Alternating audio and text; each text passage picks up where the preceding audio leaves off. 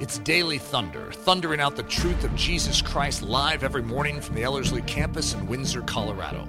To learn more about our discipleship programs or to support this podcast, visit Ellerslie.com. And now, here's Eric Ludy. It's, it's quite the title for a morning that is rather cold. Uh, the Fellowship of the Burning Heart. Uh, so we're starting a little late today, not because I was delayed in my morning routine, but because uh, it took forever to get here. And, uh, you know, had one of those. I have this huge vehicle right now that I'm driving, and it's just covered with snow this morning. So it was quite the uh, process uh, getting here. So sorry about that. Uh, but uh, we will warm up to the fires of this message, I'm sure. the fellowship of the burning heart. Let's just pray that God prepares our heart and warms our hearts for such a message as this. Father, Thank you. Thank you for who you are. Thank you for how you have uh, revealed yourself to each of us in this room. Lord, I, I just say thank you for your presence this morning, and I just ask that you would invite us into a deeper place, that we would freshly remember that we are to boldly enter the throne room of grace, that we are not to be shy, but because of the shed blood of Jesus, we have access into the burning heart of God. Lord, we trust you and love you. Okay, well, this uh, is one of my favorite phrases in Christian history. And it was interesting because I was trying to pick a name for this message, which is, it's unusual, this message is. And uh, it's not unusual if you've hung out here a long time, but it's, uh, it's one of those messages that uh, if you're in your right mind, you usually wouldn't give. You wouldn't meditate on such things. And yet, as Christians, we're, according to the world, we're not in our right minds. We're fools. And so this is the type of thing we focus on, uh, which this is a creative title to cover a message on persecution and suffering and how we appropriate it. But first time I heard this phrase was A.W. Tozer, and he uses it a lot. But he borrowed it from ancient history, which is just the, the idea of those that gather that are so passionate about Jesus that they could care less about their lives. Uh, they could care less about their own resource, uh, their own fame, their own renown. They care about Jesus. And so they're, known as the Fellowship of the Burning Heart. And so from a young age, I wanted to be a part of this fellowship. Didn't know how, if it had a, some formal uh, membership uh, to it, but I wanted to be a part of that group. And so the phrase has always been a very endearing one to me. And so I have a very positive perspective on it. Acts 5. When they had called for the apostles and beaten them, they commanded that they should not speak in the name of Jesus and let them go. So they departed from the presence of the council, rejoicing that they were counted worthy to suffer shame for his name. Now, I'm not sure how you first interacted with scriptures like this, but I remember really wondering what sort of people these apostles were that they could go through that and then rejoice. Because even when I was reading it, I was disturbed. And so that sort of response was very different than my own. And when I was young, I didn't quite understand this new birth the fact that when you come to Christ, it actually changes your behavior, it changes your feelings, it changes your thinking patterns. I didn't quite understand that. And so, in a sense, I tried to correct my own thinking patterns, that I needed to think high thoughts about suffering for the name of Jesus, but it's hard. It really is. In the human side, we are very frail and self centered and self preserving. And so everything about what we're going to read in the book of Acts goes against the makeup of the first man. And so, unless you are born again, you really can't live this out. It is an otherworldly, foolish form of living. Acts 16 he put them into the inner prison and fastened their feet in the stocks.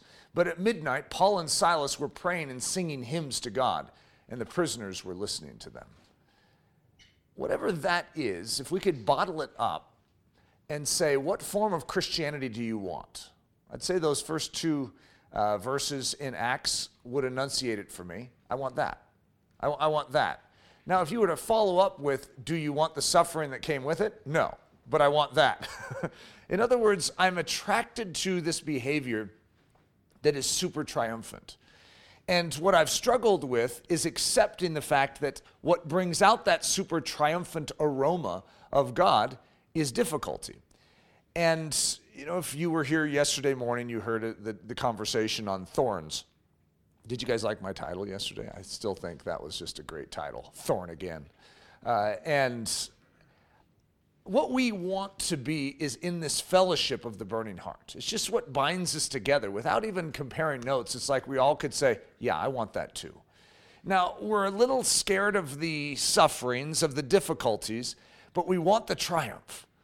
And what I have had to land on is the fact that God's triumph comes when we just yield ourselves to Him, when we allow Him to carry us through these things he fills uh, our prison cells with song. This is quite the quote, guys, uh, from Christian history, St. Francis Xavier. There is no better rest in this restless world than to face imminent peril of death solely for the love and service of God our Lord. And I'm going to read that again just because it's so preposterous to our human brain. There is no better rest in this restless world than to face imminent peril of death solely for the love and service of God our Lord. Richard Wurmbrand, again, one of my favorite quotes Dreams are so much more beautiful in prison. I, this is when, when Richard Wurmbrand gets out of prison, he shocks everyone with his smile, with his laughter. Now he was gaunt, his body's racked with pain. He came and wear shoes because the bottom of his feet were tortured for so long. And yet when he's asked about the time, he smiles. And the, the recorded responses from Christians throughout history in regards to their sufferings, like if you've ever heard about the man that spent, I don't know how many years it was in solitary confinement and lost his eyesight because he was in pitch black for so long. And when he's asked what it was like, his face glows and he says it was a, like a honeymoon with Jesus. It's like, what kind of perspective is that? You were suffering. But in that suffering comes a closeness that cannot be found any other way. And so, if I were to lay out for you a life without suffering, but without that intimate closeness, and a life with suffering, but with that sort of transcendent closeness, which one are you picking? Isn't that an interesting tension? It's like, I don't know. I, let me think about this. No, you need to make a decision right now. You see, this is a hard one for our souls to know how to chew on, to know how to absorb, because our natural man is self preserving and we want ease, we want comfort, especially those of us are of, that are of a North American variety. Notice how I included the Canadians in that one. We're of a North American variety, therefore, we crave ease, comfort. But there's something in us as new creatures in Christ that desire Christ more than that. We desire closeness and intimacy with Christ even more than our creature comforts. Though we have this tension and this war inside of us when Eric brings that up. The significance of Timișoara and the video of the old Romanian. So I've had a, a history with Romania. It's not in depth, but it's, it's there. And it was interesting because this last year, uh, the movie Tortured for Christ came out. I don't remember that was two years ago, but the movie Tortured for Christ came out, which was very intriguing to me because Richard Wurmbrand and Sabina Wurmbrand have had a huge impact on Leslie's and my ministry. And uh, so in going to see that, that was, that was rich for my soul. Uh, and so when I was at the Christian Worldview Film Festival in March, the director for that was there. And so he was doing interviews, and one, one guy came up and said, Yeah, uh, John Groders would like to interview you. And so I was thinking, who's John Groders? And then I found out who John Groders was. I, yeah, I'd love to talk with him.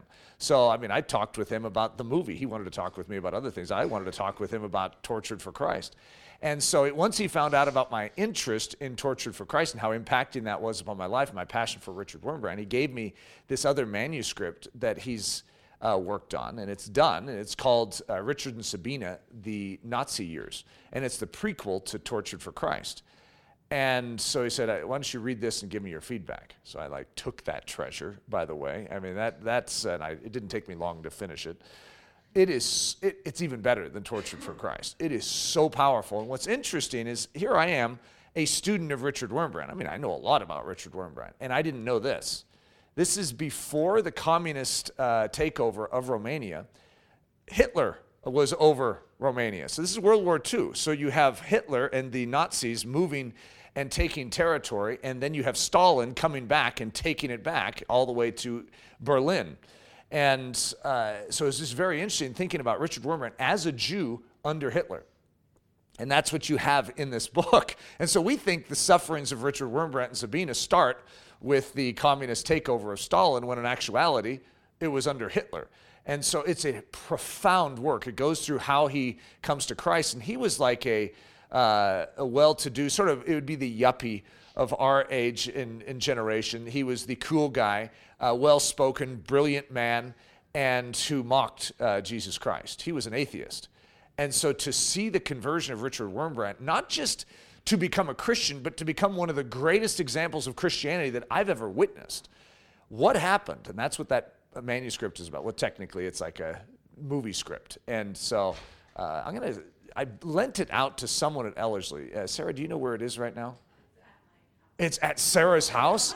What in the world? So we need to uh, figure out a way to get that from Sarah uh, eventually into here, and then maybe we could like read it or something together. I'll have to get uh, John Groder's uh, approval for that, but uh, it'd be good. I don't know if it'll be uh, on the podcast. So for all of you that are streaming or on the podcast, you probably need to come through a semester at Ellerslie to get something like that. That's bonus stuff.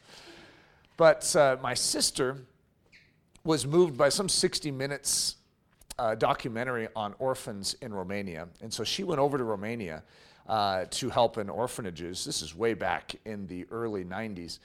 And uh, so I remember thinking, I don't even know what Romania is. I mean, where is that? What's going on here? And so then God gets a hold of my life, and it was pretty amazing. But my sister was headed back to Romania, and my brother and I, through a series of bizarre events, end up on our way to Bulgaria on the same flight with my sister. I mean, this is just extraordinary. On the same flight with my sister, and she's, we're all headed into Timișoara, Romania, which is where the revolution was uh, in, in Romania. I think it was 1989, somewhere right in that time period.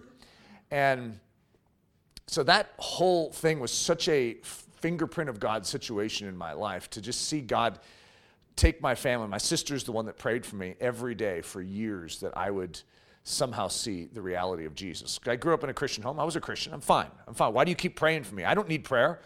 My sister was just sort of like, oh boy, the toughest nuts to crack are sometimes in your own home. Uh, and so, in that process, flying into Timișoara, my, one of my depths of connections with uh, Richard Wurmbrand is because I flew into Timișoara and I flew into Bucharest, because when we went to Bucharest. And this is right back uh, when the communist regime was just melting down. In fact, that was the reason we were going to Bulgaria, is because communism had just basically lost its grip, and we were like the first uh, people from outside the country, or at least English speaking, that had like arrived in there. And uh, so it was a profound thing to fly into Timișoara and to realize this is where the revolution had taken place. And there was such a dense heaviness of spiritual oppression over that place. I don't know if you guys are sensitive when you like drive into a city or whatever and you can just sort of feel something. I've always been that way. I mean, if I if I just go from Windsor to Fort Collins, I can tell you the difference. When especially when I'm in Old Town Fort Collins. Old Town Fort Collins it's a very unique feel spiritually for my soul. And so when bless you. Uh, so it, it's interesting because when Leslie and I are going out on a date, she'll be like, "Why don't we go to Old Town? This is a great uh, restaurant." And I'm thinking, if I'm going to go to Old Town, I want to go to share the gospel. I don't want to go have a date because I don't. I mean, I, it's spiritually abrasive to me. It's weird. And so when I w- flew into Timișoara, wow, the oppression was so amazing. We got off the uh, the plane, and these men are holding machine guns. Uh, and it's a little different than what we experience when we walk off plane. Dead serious, just sort of staring. And I remember it was either me or one of our troop got, that got locked into the bathroom uh, at Timișoara Airport. so I have these certain memories that are like uh, horrifying, but I can't remember. It's weird because if you said, "How come you don't know if it was you or someone else?" I don't know. I can't tell you. But I remember it was a terrifying thing. Like one of our people or me was like locked there and we couldn't get out. So uh, it's weird that I can't remember if it was me or not. But uh, But then we flew into Bucharest, and Bucharest, I mean, it was all these shanties. You had this huge Ceausescu, Nicolae Ceausescu had this palace, and then it was all these like shanties, like just the worst, most poverty ridden uh, villages, and just driving through and seeing the contrast between what communism had done to just drain the people of all their resource and to leave them with nothing but these little uh, shacks. It was sort of like if you've ever gone to Juarez, Mexico or something. It was so odd to, to behold. And so out of this flows this respect for the church in, in Romania. And my brother comes over when I was, um, it's like a year or two later. He, he shows up with this video. It's this old video cassette, and it was just terrible quality. And if you were to judge this video by its cover, it was just like handwritten something on it. Someone had copied a copy of a copy. And if you judged it on its uh, quality, you know, you would have thrown it out. But my brother says, You need to see this. And it was the beginnings of something, maybe, maybe not the beginnings, but it was right in the beginning of something that is going to match with what I'm talking about here, which is my craving for the fellowship of the burning heart. And Richard Wurmbrand maybe is one of the key sponsors in the very beginning when I saw this video. He was the one on it, and he was just this uh, this old Romanian uh, man that gets up onto the stage. And again, it was so the the quality was just terrible, and it's like flickering and sideways. And uh, and he gets up and he he's not wearing any shoes because he can't, and he he sits he has to sit down as he talks. And I don't think well I could just say it this way I had never in my life seen someone that so reminded me of Jesus. He was, I, the best way I've described it is liquid love. It was just, he was mercy and love. And when he would talk about the communists, he loved them. When he talked about Nicolae Ceausescu, who had destroyed their nation, he, he pled. He actually, when the nation wanted to kill Nicolae Ceausescu, I mean, in the most grotesque fashion for what he had done to them once they captured him in the revolution, he pled with the people, even when he was in prison, that uh, they would spare him and show him mercy. He's merely just a little child that never had love. It's like the way that he even approached his greatest enemies, the ones who caused him such uh, horrible conditions. And I remember just thinking, I want what that man has. Whatever Richard Wurmbrand has, Lord, I want it. And I just remember God's response back to me, if I could put it in words, would be Eric, are you willing to go through what he went through to get it? God, is there any way to get what he has without going through that? And if I could say it in a nutshell for all of us, no. There is one way to get that type of depth, that kind of closeness with Jesus, that kind of development into a flow through channel of his love and mercy, and that is to go through difficulty. That is God's way of preparing the vessel, of getting us out of the way so that he can flow through us.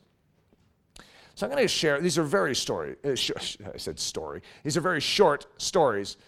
And uh, were five remarkable stories of suffering. And I want to say I could have gotten all of these from Richard Wurmbrand. Okay, I wouldn't doubt it because Richard Wurmbrand is a student of suffering and persecution. And so it's very likely, I know at least one of these, if not more of these, came from his book, uh, If That Were Christ, Would You Give Him Your Blanket? which is a very long title, but uh, it's it's a great uh, collection. And so, I mean, they could have all come from that. But I here's just some stories that I picked out for us this morning that uh, will just sort of say it. They'll just sort of enunciate what I'm trying to talk about. It's like, yeah, I want to be a part of the fellowship of the burning heart. I want to be like those people. So, story number one Would you give him your blanket? Two Chinese Christians shivered with cold in a cell. Each had a thin blanket. One of the Christians looked to the other and saw how he trembled. The thought came to him if that were Christ, would you give him your blanket? Of course he would. Immediately he spread the blanket over his brother. Now, on a cold day like this, that's a whole greater depth of meaning. Because when if it's if you're in a cold prison cell and all you have is a thin blanket, and you have that thought, if that were Christ sitting next to me, would I give him my blanket? It's Christ. Jesus Christ is there and he's cold. What would you do? And it's interesting because this man's reasoning is so simple. It is so pure. It is so childlike. Of course I would. That's Jesus. And so, without hesitation, he removes his thin layer of warmth to suffer at even a greater degree so that he could cause less suffering to the one next to him. And I tell you what, whatever that behavior is, it's not normal, it's not natural, but I want it. Story number two Mommy, what should I do? Reverend Feng Cheng is in jail. He has been tortured, but has not betrayed the brethren. One day he is brought again before the examining officer. He sees in a corner of the room a heap of rags and hears a rattling of chains. The image becomes clearer. It is his mother, but she did not have white hair before. Now she has. The color of her face is like ashes. You can see that she too has passed through heavy ordeals. The communist asked Cheng I have heard that you Christians have Ten Commandments allegedly given by God, which you strive to fulfill. I would be interested to know them. Would you be so kind as to recite the commandments? Cheng is in a terrible state of heart, but still, such an opportunity to acquaint a disciple of Mao with God's law must not be neglected. He begins to enumerate the commandments until he arrives at honor father and mother. Here he is interrupted. The communist tells him, Cheng, I wish to give you the opportunity to honor your mother here she is in suffering, in chains. Tell us what you know about your brethren in faith, and I promise that tonight you and your mother will be free. You will be able to give her care and honor. Let me see now whether you really believe in God and wish to fulfill his commandment. It is not an easy decision to make. Cheng turns to his mother Mommy, what shall I do? The mother answers, I have taught you from childhood to love Christ and his holy church. Don't mind my suffering. Seek to remain faithful to the Savior and his little brethren. If you betray, you are no more my son. This was the last time that Feng Cheng saw his mother. The probability is that she died under torture. Whew, that's a doozy. And isn't it interesting? Uh, one of the reasons I've always sort of gravitated towards these types of things is because I want to exercise whatever unseen muscle that is in my soul that needs to be readied, that needs to be prepared for hard decisions. If you don't exercise that ahead of time, it's sort of like not being in shape and suddenly having, having a marathon to run. It's like, how do you prepare for a marathon? Well, with a lot of smaller runs. And that's exactly how God prepares us for difficulty, with a lot of smaller difficulties. And so situations like this are extreme. I, I don't even like thinking about it. At the same time, I do. I want to exercise that dimension. I want the Holy Spirit to exercise that dimension in me. Story number three Would you be ready to return to prison? A Christian has been released from prison. He is a farmer. He goes into the fields and prays, God, make me perfect. An inner voice answers, Would you be ready to return to prison in order to become perfect? He shrinks back. He has suffered so much. He replies, Anything else, God? Only not this. The inner voice says, Then do not ask to be perfect. A long inner struggle follows. In the end, the Christian yields. Make me perfect at whatever cost, he prays. Soon he is rearrested and put in solitary confinement. He passes a long term there beatings, hunger, lack of sun, no reading material. His only pastime is to communicate by Morse code through the wall with his fellow prisoners. One day he has near him a new prisoner. He asks him his name. It is the same as his own. It is his son. Encouraged by the heroic example of the father, the son has also walked the way of the cross and has also arrived in jail. The father thanks God for the privilege given him to have a confessor of the faith as a son, a remarkable step on the way to perfection. What is this? An occurrence in the life of the underground church is reported in Vestnik Spasienia, the Herald of Salvation, the secret magazine of the Russian Baptists. a secret magazine. Doesn't it sound fun to have a secret magazine? Story number four The Dirty Religious Preachers. A Moscow publishing house recently published a book by a communist, A. Shamaro, called Irreconcilability. It thunders against the Christians, but at the same time, it describes them. So listen to this description of the Christians. It's very interesting. The preachers, the active bearers of religion in all its forms, in churches or sects don't laugh and don't make jokes. They act Isn't that an incredible statement? So, this is the communists that are watching these Christians. These Christians, they act, they work day and night, they preach everywhere at bus stations and in hospital wards. They seek new men for the parishes or sectarian congregations. They seek them everywhere. They would stop on the streets unknown men who they saw to have a sad face. Day and night they seek the sheep that have gone astray. Faith without works is dead, they say. And the first work pleasant to God and which honors Him, they consider to be the fishing of men, the attraction of new adherents in church parishes and sectarian groups. If the dirty religious preachers and recruiters endeavor not to miss any occasion to fish a soul among those with whom they work, with whom they live in the same town or village, with whom they meet on the street, they surely do everything to fill with religious faith the heads of their children and the children belonging to relatives and acquaintances. Those dirty religious preachers. Isn't that amazing? I, I'm concerned that that doesn't necessarily sound like us. What an amazing statement that if you were to observe the Christians in these communist countries where you are beaten and tortured if you do this, they do it. And yet, in a country where we have freedom, and oh, yeah, we might be made fun of, we might be spat at, we might be laughed at, we don't. This is the fellowship of the burning heart. This is, this is what we crave. We really do. We as Christians long for this but there's a cross between us and this. It's like, well, you willing to pick that up? God, is there another way? Is there another way to resurrection life but through that cross? No. The way to resurrection life is through that cross. We want the fullness of the power of the Spirit in our life, but we don't want the splinters to get there. And yet, if we would be willing to pick up our cross and follow, which, by the way, just as a reminder for all of you that may have forgotten, a cross is an execution device, which means when you pick it up, you know you're not coming back. You know that you're saying goodbye to all you know and love. When you pick up a cross, you're a dead man. And so when you're picking up a cross, just imagine what that would have sounded like in Jesus' day. Deny yourself, pick up your cross, and follow me. Pick up a cross? What's he talking about? How could it? pick up your electric chair, pick up your uh, hangman's noose. I said, what? That, that doesn't make any sense. Why would I pick up that? That's, that's terrible. That's evil.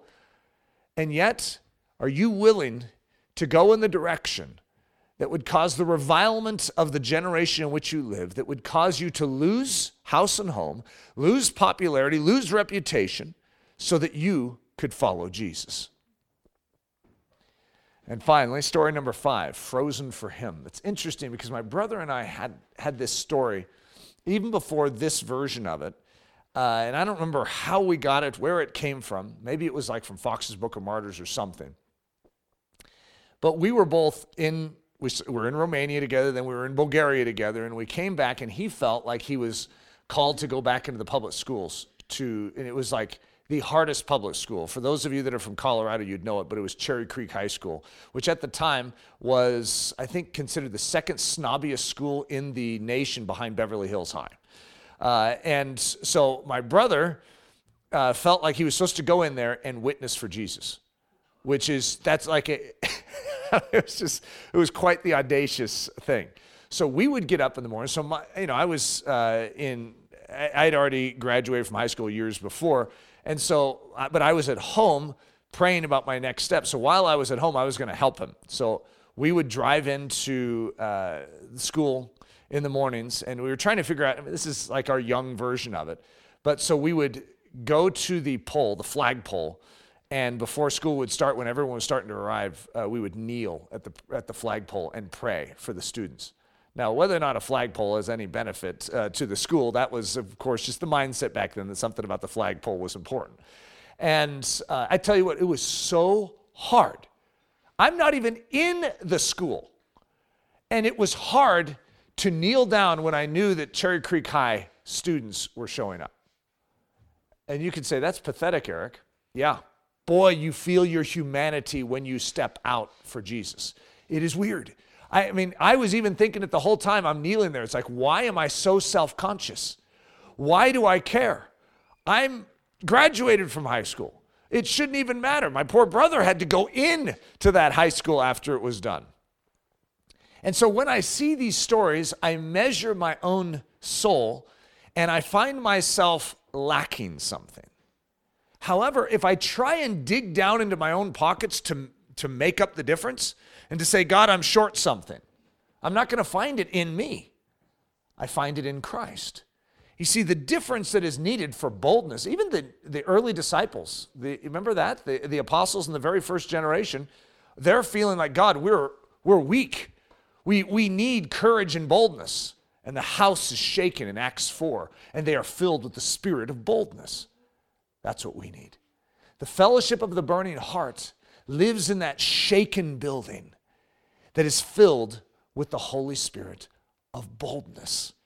We need something more than what we have. And it's okay to acknowledge it because I think we look around and we think that some Christians just have natural boldness and then we just somehow got left out uh, when God was, you know, dishing out his, his strength. When in actuality, we're all weak when it comes to this. I don't know if I, have shared with you guys the, the fact that one of our pastors uh, has a, uh, a son who is special forces. And he's been in many situations of gunfire uh, with ISIS soldiers. I mean, just extreme stuff. And uh, one of his testimonies, and he has, I mean, such extreme stories that you'd be like, whoa, that is like so scary. And he would tell you, actually, it is far more scary for me to stand up and obey God to share the gospel with someone. And this is someone who's been in trenches, standing up out of a trench to shoot at someone who has live bullets flying at them. It's like, you know what, that ranks up pretty high in my fear category, right? If I could rank something that's like, I wouldn't want to be there, I wouldn't want to be here. And he would say, and I wouldn't want to have the job of God saying, go speak to that person and then needing to go up to that person or stand up in front of this crowd and say something. In other words, what you see is that this very behavior that we esteem, but we feel so ill equipped to match, is something that we need God to make up the difference. The fellowship of the burning heart is a fellowship that is found in a specific location, it's in Christ. It is not just a fellowship of people that are bold and courageous or desire to be, it's a people that have humbled themselves and submitted to Jesus and have entered into Him.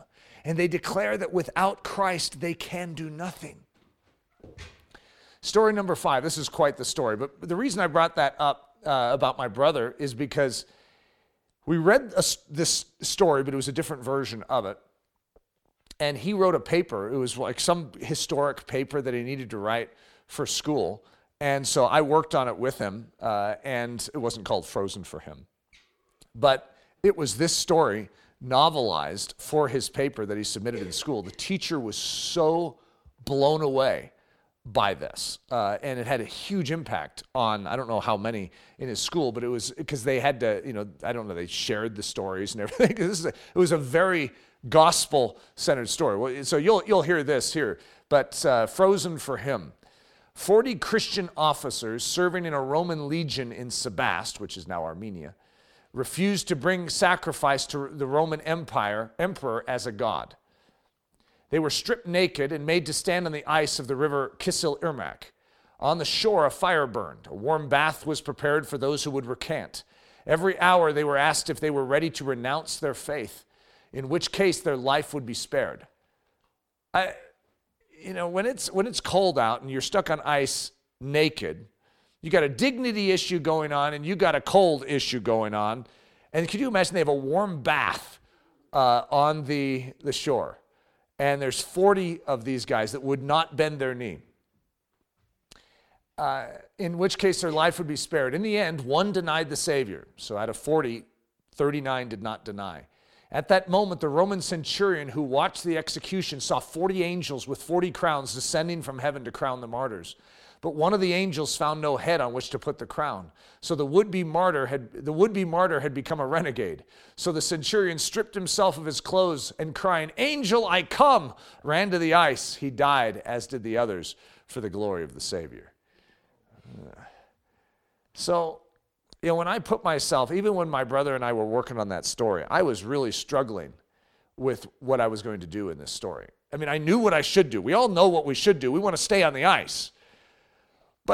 Everything in us in the human side is frail and vulnerable. And there's a warm bath over there. And isn't that the very juxtaposition we find ourselves in life?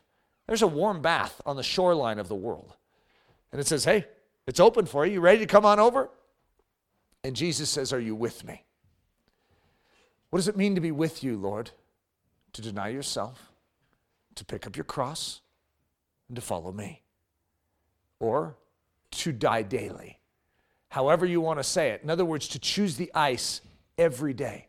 And for us, it's sometimes every moment of every day. Could you imagine if you were on that ice, the chill, and to know, I mean, what you have is the devil's reasoning that begins to creep in. Come on, I'll just deny today, but then tomorrow I'll seek forgiveness. It's the, it's the classic uh, reasoning that we try and come up with. However, to stand and to persevere in our faith is the chief attribute of what God is wanting to grow us up unto. That we do not waver as a wave of the sea, but that we stand firm even in the hardest, harshest, most difficult of circumstances. We are a soft church, but I desire us to crave to be accepted in the fellowship of the burning heart. It's like I want membership there. I want that. I, I want to be prepared, as so many Christians throughout history have been prepared, to not deny Christ and to not expose my fellow Christians. That's one of the highest virtues in the underground church in China is to not deny Christ and to not betray like Judas the believers. Which is interesting because I don't even think most of us have ever thought about it. It's like, well, you know, what's the big deal? We're all very public here in America. But in an underground church situation, it's the difference of life and death. When you expose a fellow Christian, you're taking them from their family, you're taking them from the, the body, you're taking them from being a witness in the culture the moment you do it. And so, at the highest levels of virtue, it's to stand firm and faithful unto the end for Christ and for your brothers and sisters in Christ. Isn't that interesting? It's like a value system that we don't even ponder. And yet, to them, that's like the essence of what God is building in them is to be able to stand until the end, until their dying breath, through the most challenging of situations. We're going to finish with this Matthew 5. Blessed are those who are persecuted for righteousness' sake, for theirs is the kingdom of heaven. Blessed are you when they revile and persecute you and say all kinds of evil against you falsely for my sake. Rejoice and be exceedingly glad, for great is your reward in heaven. For so they persecuted the prophets who were before you. Blessed, the word in the Greek is makarios, which means supremely happy. supremely happy are those who are persecuted for righteousness' sake. that, that doesn't match, does it, guys? This is like what we call the upside down kingdom, where the least is the greatest.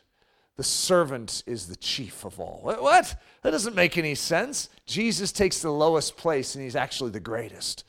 And so, what God wants to teach us to do is to see life through his lenses, through his mentality, where we recognize that sufferings, difficulties, tribulations, and trials are an opportunity to grow closer to him, to know him better, and to be shaped and formed into his image.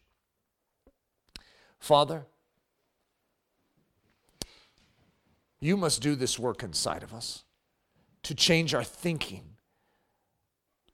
to change the way we live, to change the way we act. Lord, just like in Acts 4, I pray that you would shake this building, that you would fill us with the spirit of boldness. Lord, remove the cowardice, override it with your spirit of boldness, trumpet with the power of Jesus Christ within us. May we be like those Christians in the communist nations that even though their lives would hang in the balance if they would speak, if they would share, they were compelled. They could not keep it in because of the love they had for you and for others. It's in the precious name we pray. Amen. Daily Thunder is a listener supported production of Ellerslie Discipleship Training. At Ellerslie, we are laboring to rouse the Church of Jesus Christ out of its lethargy and build brave hearted Christians for such a time as this. Daily Thunder is delivered live and streamed daily weekdays at 8:15 a.m. and weekends at 9:15 a.m. Join us at live.ellerslie.com. We invite you to visit us at the beautiful Ellerslie campus in Windsor, Colorado for a day, a week, or an entire season of gospel-centered spiritual training. Learn more at ellerslie.com. Thanks for listening.